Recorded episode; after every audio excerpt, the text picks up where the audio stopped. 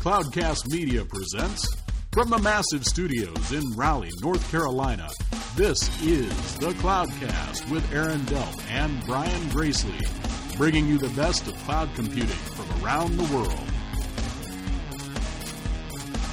Good morning, wherever you are, and welcome back to the Cloudcast. We're coming to you live from the massive Cloudcast studios here in Raleigh, North Carolina.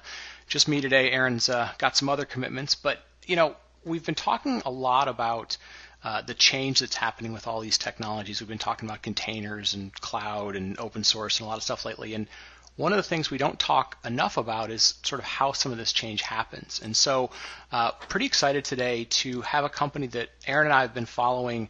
Um, sort of uh, behind the scenes and stalking a little bit, but but excited to have TJ Randall with us, uh, VP of Systems Engineering from Xebia Labs. Uh, TJ, welcome to the show. Hey, thank you. Glad to be here today. So, um, you know, we were talking a little bit before the show, but uh, I got to know you guys through my day job. Um, our two companies who were working on a, a deal for a fairly large uh, international company. We'll sort of leave them nameless, but you know, they were, you know, what I call a large enterprise company. Uh, they they were in an industry that I think is more and more starting to realize that, you know, what they used to think their core competency was um, is is less critical to their customers, and and the technology face of that business is more critical. And so, it was really interesting to me. What, what we'll get into what you guys do, but um, it was very cool to watch. Uh, we got you know our companies kind of got introduced to this, but it was cool to watch this transformation of this large company go. We need to, to do stuff new and modern, and, and that's the only way we're going to kind of survive. And and for a company of their size, it was like, wow, that's you know, it's it's exciting as a somebody who's trying to help make them change, but it's also uh, scary for them. So, give us a little bit of background about Xebia Labs. You guys are are in the sort of modern development, continuous integration uh, space, but but tell us about the company and um, what you guys do, and and specifically sort of talk a little bit about kind of all the aspects of what you do, because that's the part that really you know drew me to to Xebia initially. Okay. Well, um, you know, uh, Xebia Labs, it's a uh, it's a pretty cool company to be at. Um, it's it's a company with a lot of really smart people that are incredibly enthusiastic, um, and and really and really and it sounds kind of cliche, but it, it's incredible how committed folks are to the customers, in the sense that you know customers turn to us because they're looking for that real world solution. They're like, we're trying to figure these things out. You know, everybody wants to quote do DevOps and uh, we have that experience. You know, we not only have the technology background, but we have the consultative background as well.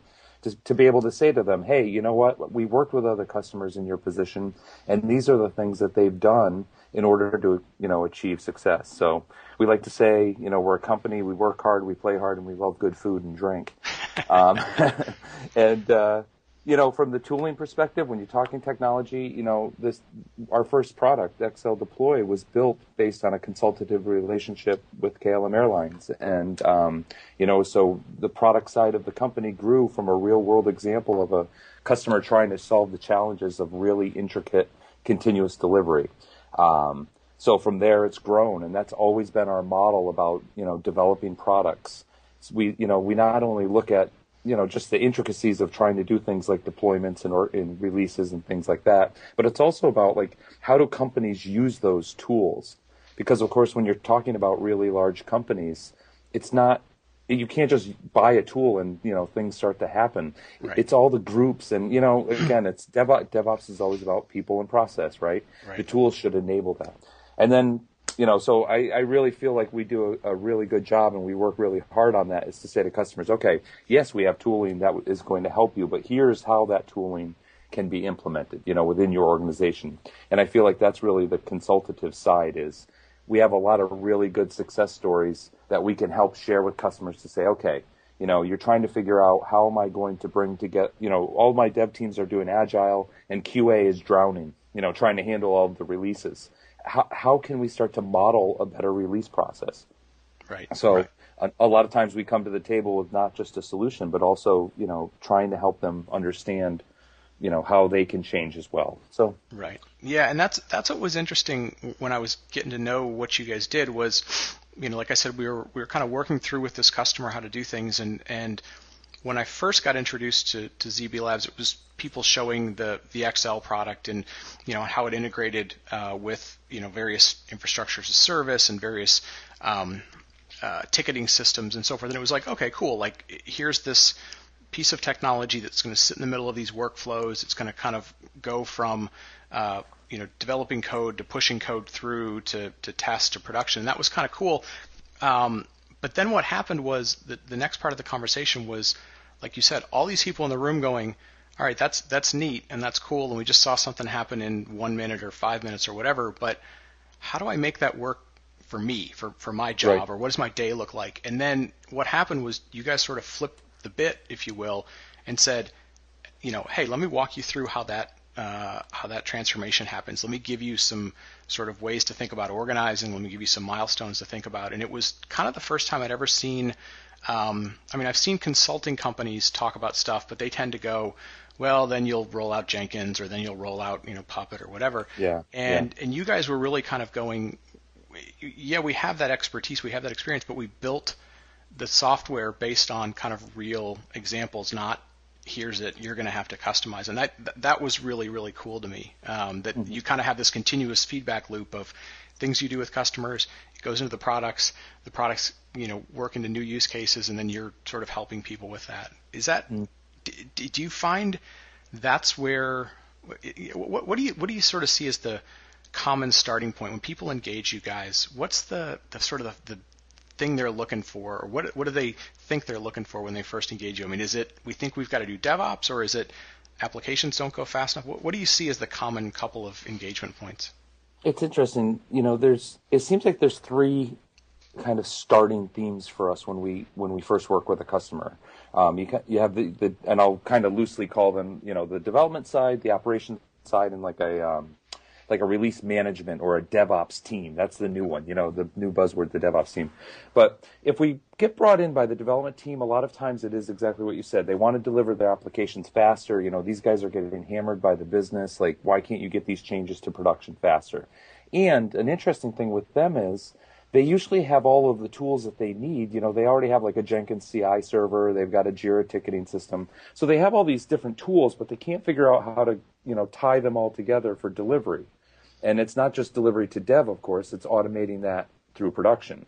So that's, you know, that's one starting point. If we get brought in by the operation side of the house, a lot of time, and again, I'm generalizing, but they want, you know, that consistency, that security model, the reporting, you know, all of the regulatory kind of things that a customer ha- has to do in order to run applications in production. Right. So, you know, they're almost like saying to the dev guys, like, yeah, that's cool you can deploy 400 times a day, but I need X, Y, and Z. You know, I need visibility into the data. Yep. Um, and then the third group, which is actually this is becoming more and more common, is you know customers are forming teams. They're saying, okay, we have a new release team or a DevOps team, and they have authority to make changes uh, to the delivery pipeline. You know, the the the delivery process themselves. Right. So these these guys aren't necessarily responsible for committing code or you know testing the code or anything. They're actually the people on top of the different groups. Um, but what's really funny about that that theme on all three of them is they all want the same thing. Right? They all want to deliver to production faster. We, that's why we tend to fit very nicely. Is when we first engage a customer, no matter who brings us in, the first question we ask is, what are all the things that you need to do to run that application in an environment? And it's really funny because, you know, like a developer will say, oh, just, I just, you know, deploy the WAR file and then, you know, I restart the server. And right. then you say, okay, and what else? Oh, but then I have to update the Jira ticket. Okay, and what else? Oh, and then I got to send an email. You know, and then the list keeps going on and on and on, which is cool. That's how we model a deployment, for example. But what comes out of that is the gold is then all of a sudden you realize all the groups that are involved in that delivery.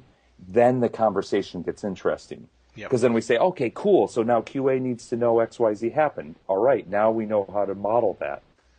That's yep. really if we if we can get to that point, that theme of who's involved along the delivery, that's our success, really. You know, that gets things happening. Yep. And so this is sort of a question that doesn't have a specific answer, but you know, one of the things that we see in technology is, um, you know, on, on one hand, uh, people that sell technology tend to sort of go, all the problems are the same. My technology will solve lots of problems. if you sit on the other side of the table as a as a customer, you tend to go, my problems are really unique. As you guys look across this, especially for those teams that are that are trying to to get to you know faster application deployment, how, how much consistency do you see between where they have to get to? Maybe maybe not where they are because people can be in all kinds of places, but I mean, is it is it sort of an 80-20 rule? Like, does 80% of what you guys recommend to them tend to fit most cases, or is it still really, you know, lots and lots of variety and so forth? Um, it, I would say, well, of course, it is kind of. So I've been on the other side of the table. You know, I've sat there and had vendors come in and say, you know, our our software will help, you know, help you stop smoking and all these fun things, right? right? Yeah, it does. Just as that, it cures acne. It's great. Um, and of course, when you're sitting on my side of the table talking with customers, you can tell them that you say, "Oh, I was just at a customer last week and they're doing the same thing. They have the same problem." That uh, no, who's going to believe that? They're going to say, "Well, okay, that sounds salesy," and yeah. that's not how we want to come off. So what we really try to when we answer that question, if somebody asks us like, "Have you seen this before?" we try to answer that with like an, a, a tangible example of what we're talking about. Gotcha. So like for example, I was at a customer just last week. They have this very complex PHP application. So the way they deploy it is indeed complex, but it's just how, you know, the development team wrote it and mm-hmm. what their infrastructure looks like. At the end of the day, you're just really moving files around the file system, which is cool. Um, that's complex for them and they can't quite get their their heads around how that happens. So of course myself I look at it and I say, yeah, you can use our plugin content here, let me show you how. If I did that you know, in like three minutes, it would look magical. What's more important for me is to be able to say, let's look at your application. Do you still want to continue to deploy it that way, for example? Or is part of this answer that you're looking for, we changed the process a little bit, right? So the dev team changes 10% of what they do on their side and we can optimize the other 90%. Yeah. Again, yeah. it's it's almost like drawing out that conversation is the more important thing than just saying, "Oh yeah, I can solve your problem." Right, right, yeah, and and that that's always interesting to me because, you know, we we we we can all kind of go, hey, if I bought the the, the newer thing that you know, like let, us say it's a, a piece mm-hmm. of hardware, for example, you can go, well, the specs on this one are, you know, 65% faster, and that one it's sort of easy to measure. Okay, it's going to get better or faster. When you're talking about change that tends to be, like you said, people and process oriented, you know, there's there's sort of nuances in there in that sometimes you want to make it really easy. You know, like, hey, I'm gonna, yeah. like you said, I'm gonna help you lose weight. You know, it'd be great. But other times you you want them to go, oh, okay, I, I see where that is because when you leave, you want them to continue to realize and sort of buy into why you've got to change that. And I think that's that's, that's the interesting thing about you know kind of this this DevOps space, if you will. Um, you know, one of my favorite DevOps stories of all time. We were at a customer. And we did like this half day workshop where we set up the tool in their environment. We did one of their applications, and it was pretty cool. We actually got it running before lunchtime, the whole nine yards. So it was like it was pretty fun. They were yeah. like, "Wow, this is cool." And a gentleman at the table turned to his. There's like 12 people from that organization in the room, and the gentleman next to me turned to his manager and said, "What are we going to do if we buy this tool?" And the manager didn't hesitate. He said, "The job I hired you to do." and that's really what we find is that automation isn't replacing jobs it's actually getting people out of like the the monotony of all the manual stuff they have to do just to keep the lights on. Right, Um, and when you again when those lights go on for customers they realize oh this is cool. You're helping me solve these problems so i can do the stuff that i want to do. Right. You know? Right. Techies tend to want to talk about tools and stuff. And um, you know, like you said, you'll hear people talk about CI systems, Jenkins or Travis, or they're using a deployment tool like Puppet or a bunch of scripts mm-hmm. or like what do you typically see when when you go in there and you go okay maybe you're you're trying to use some of those but but there's always gaps. Like where do you guys feel like you you fill in the, you know the, the the XL products like where do you feel like you fill in gaps? Or where do you feel like you know we, we do some things that are pretty unique so you don't have to think about three pieces you can think about one. Right. Well um, well, tools like you know like Puppet, Chef, Jenkins, they're phenomenal tools, and we actually, I I would say you know we we work with those tools on an awful lot of you know POCs and customer engagements, so they fill very specific needs for an organization, and they do it really well.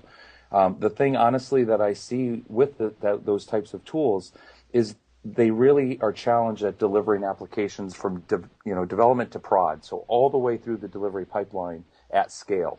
So you know generally what we do is when we come in and a customer says, well, we've been trying to do this and we use Jenkins, but it's really hard to orchestrate, you know, 26 releases across dev to prod, you know, because you have different versions of the applications at different states at different times. Um, and it's really hard to do that at scale, right? Yep. You know, developers are churning out more versions.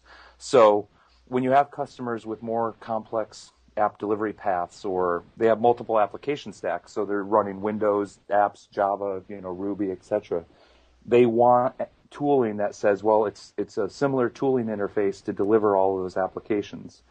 Yeah um, so you know it's not like you have to run puppet to do your java you run chef to do your windows deployments etc so gotcha. it's always for us it's always about scale. Okay. Um, we can deliver applications no matter what the complexity looks like yeah, and it, that that that's always one of the big things that comes up anytime you're dealing with, you know, larger customers or enterprises or or anybody that's sort of not starting from greenfield, if you will. It's uh, how do I how do I get from A to B? Uh, we're not a sort of you know homogeneous shop. We've got a lot of different things, and mm-hmm. and then yeah, it's it's it's either doing it at scale or just managing sort of all this complexity because you know the releases come out at different times. The releases are different sizes. Some have dependencies, some don't, and so forth. Sure and you also have the problem too is as that it, the internal infrastructure is being upgraded. So you know you say you have all your application deployments to deal with, and then the fact that you're you know you're upgrading WebLogic this month as well. Yep. You know that's like a month and a half process to do that in all your environments. Well, you can't stop deploying the application just because the upgrade's happening for WebLogic. Gotcha. Uh, and that's that plugin content that we tend to talk with customers about. Our plugins deal with the fact that the target infrastructure is changing, we deal with that part of it. You know, you don't have to define that. Right, right, yeah. And if you if you look at your web page, you guys have got just a ton of different you know plugins that you that you get into, whether it's like you said, some of the common tools or or the most common frameworks and so forth. Yeah. Yep. So you mentioned earlier, um, you know, like you you were in a customer meeting, you know, somebody had sort of that light bulb moment from a demonstration, and and then someone kind of went, okay, we're not going to have to do something anymore, right? Repetitive stuff anymore, whatever. Right. How do you how do you find companies as they're they're moving to these new environments where, you know, you don't you've got sort of shared resources because you're you're doing things faster, you're you're not doing certain things anymore. Like, how do they think about the economics that go with this, right? It's always cool to see the bits fly along and, and a web page get updated or something, but how are you hearing them think about their new internal economics?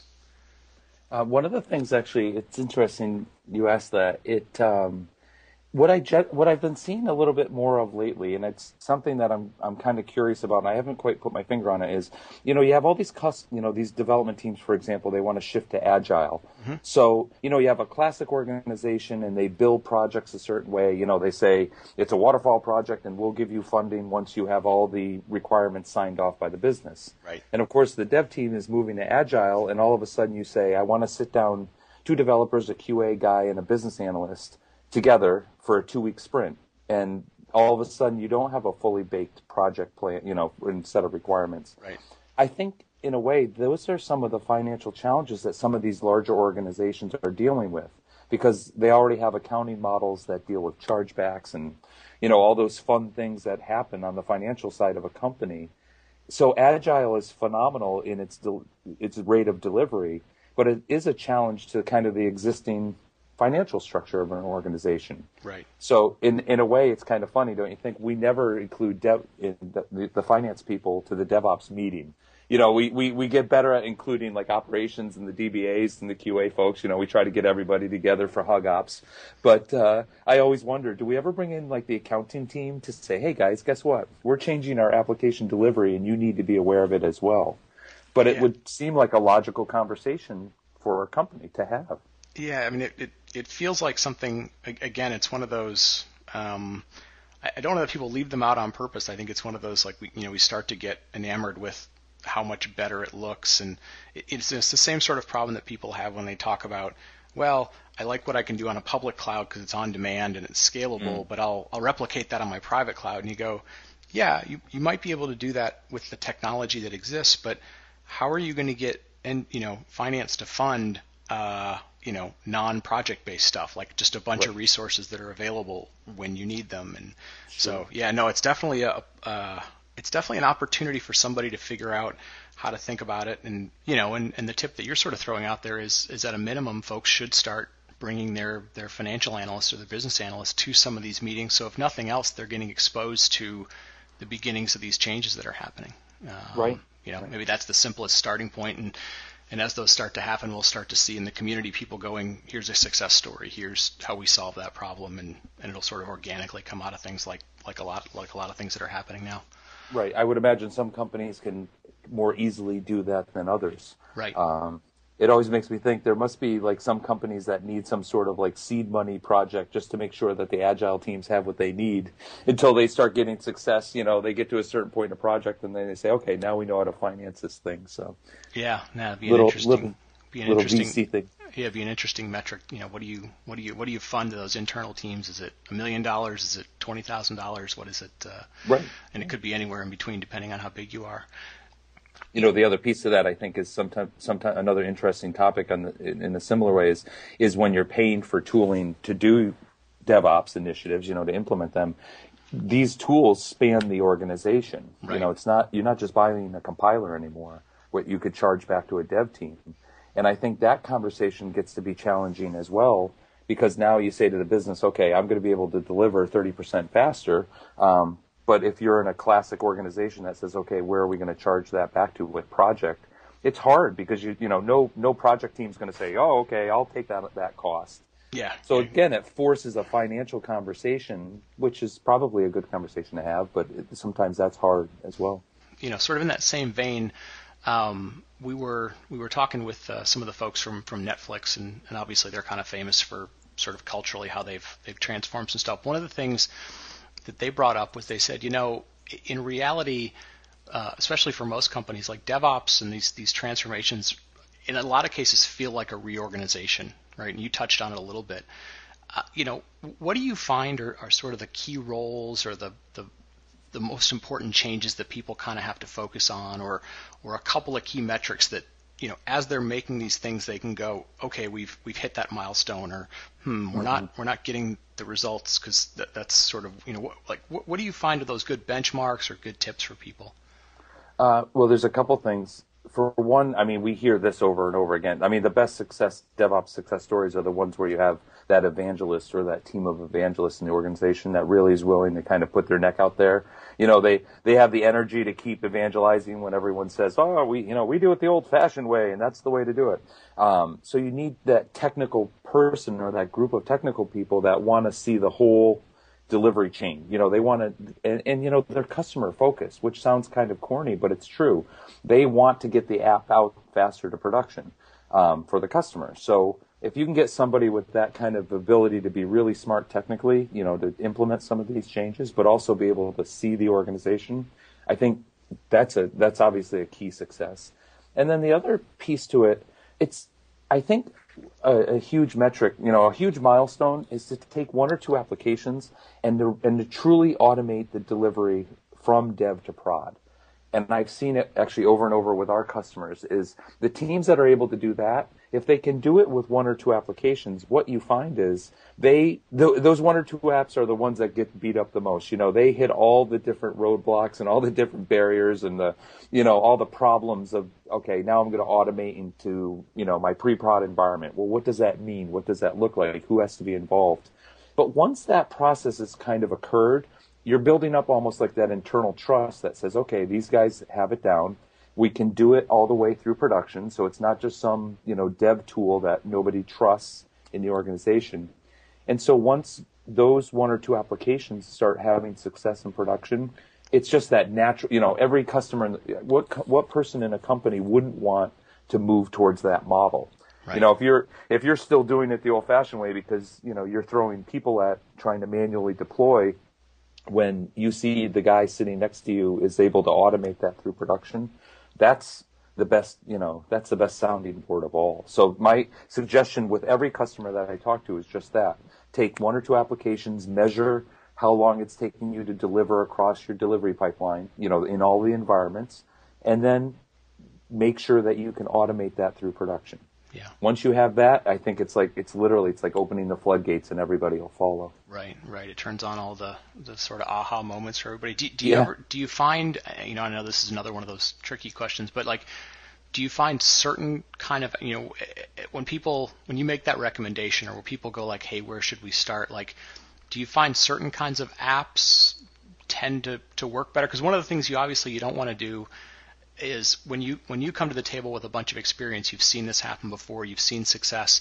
You know, you don't want their first attempt to sort of you know be a failure, but at the mm-hmm. same time, you you want it to be meaningful enough. Like, do you find any types of apps, whether it's by language and framework, or you know, should it be a production app? Should it just be like a heavily used internal app? What do you what do you typically guide people with on that? I think it should be an application that people would recognize as, as uh, you know, if it wasn't deployed correctly in production, it would cause some sort of problem. And Okay. and I hate to say that, but of course, you know, if you could deploy an easy app, most people would be like, well, that was easy. What took you so long? Yeah, you need some Um, skin in the game. You do, and then the other one I would look for is is is when you're when I talk about automating application, I'm not just talking about you know moving the binaries. It's also all those kind of configuration changes, those updating of tickets. Uh, you know, so like for if you have an application that you have to update ServiceNow at the end of a deployment because ServiceNow will then notify the appropriate you know customer units that the new application is available. Uh, those are the pieces of automation that I think if you can find an application, now all of a sudden across the organization, there's a lot of people that will see that change immediately. Right. They'll say, wow, that, that, you know, that was pretty cool. So yeah, to your point, you're putting a little bit more skin in the game, a little bit more risk, but the value add is once you can do that, people are willing to take on the risk of the harder applications. Yeah, and it, and it sounds like kind of getting back to your point about you know internalizing this and, and evangelizing it. You know, it almost would make sense to go, here's the one we picked. We mapped it out. Maybe we made a big visual. We put it on the wall or something like that so people could see it. And then Yeah. you measure those stages and you go, we're 30% faster here and we're 20% here and we're whatever. And it's you know it's visual. People can take it around with them. People can can see where their where their world fits in with those things. That's right. And then, I mean, the the other thing that we tend to see there is, you know, like for example, if you're in a classic organization where there's an operations team and they kind of want that push button deployment, you know, in the in the operations center, they're going to actually start to demand that as well. So we have one large customer. The operations team said once they got that, they literally followed that similar pattern. They had two applications. They automated. It took them a while to automate it to prod, but once they did, after three months, the operations team said, you know what? No more applications are going live in production after this date if you're not on these tools. So it actually was the operations team that started to enforce that because they even they were saying, hey, stop telling us how to deploy it. You just give us the application. Yeah. Um, so one way or the other, somebody's going to recognize the success. Usually, obviously, it's you know you want it across the organization, but somebody's going to say, "Hey, this is cool. Why are we doing it the old way? This is the you know this is how we should be doing it." Right, right, yeah, and that's and that's powerful because it's it's uh, you're getting buy-in from people and you're getting people that, that are trying to drive the change themselves, and and uh, Yeah. that's that's powerful. Well, And it just doesn't it doesn't seem magical at that point, right? It's like, hey, we we're able to really do this. You know? yeah, yeah, well, you've you've made it real for somebody, right? You've you've impacted their day or their or their their week or something. So well, very Yeah. cool. Well, listen, um, you know, one of the, one of the things we found is when we're talking about sort of transformational stuff, it's it's it, we always find it's better to get examples. It's it's kind of good to hear people talk through things. We didn't talk a lot about about the uh, the Xebia Lab products. Um, you know, folks can, can go to the website. You guys have a, a great time there. But if somebody wants to engage with you guys or trial it out, like what's the best way to either reach out to you or can they test the products, uh, you know, downloads and stuff? Absolutely. You go to the website, xebialabs.com. You can download all three tools, XL Deploy, XL Release, and XL Test. We want you to get them running in your environment. You know, set the, their fully functioning uh, versions. So you can set those up. Uh, one of the fun parts of my job running the sales engineering organization is we engage with customers not just on site, but also remotely. So, you know, people get stuck. They send us all, you know, emails and through the support forums. Um, it's pretty exciting. We actually have a XL Release launch is coming up this month. Cool. XL Test is and a launch is coming next month. So that's ex- that's exactly what we want to do. What you said is download it. Let's get it set up. And the best the best success story in the world is not to deploy some fake app, but actually set it up in you know your environment and get your applications running on it. So, Yep.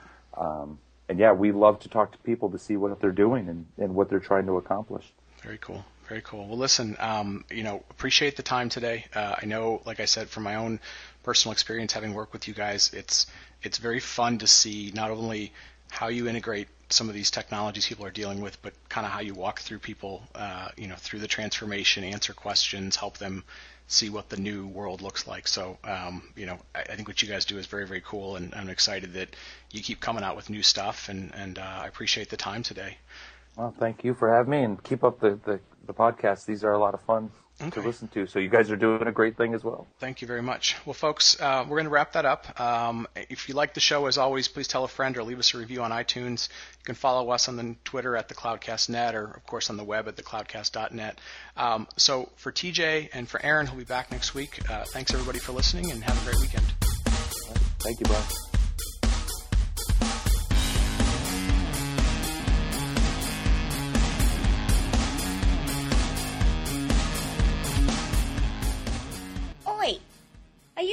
Listening? The show's over! Go back to your regular life! It's far more interesting than the podcast. Maybe.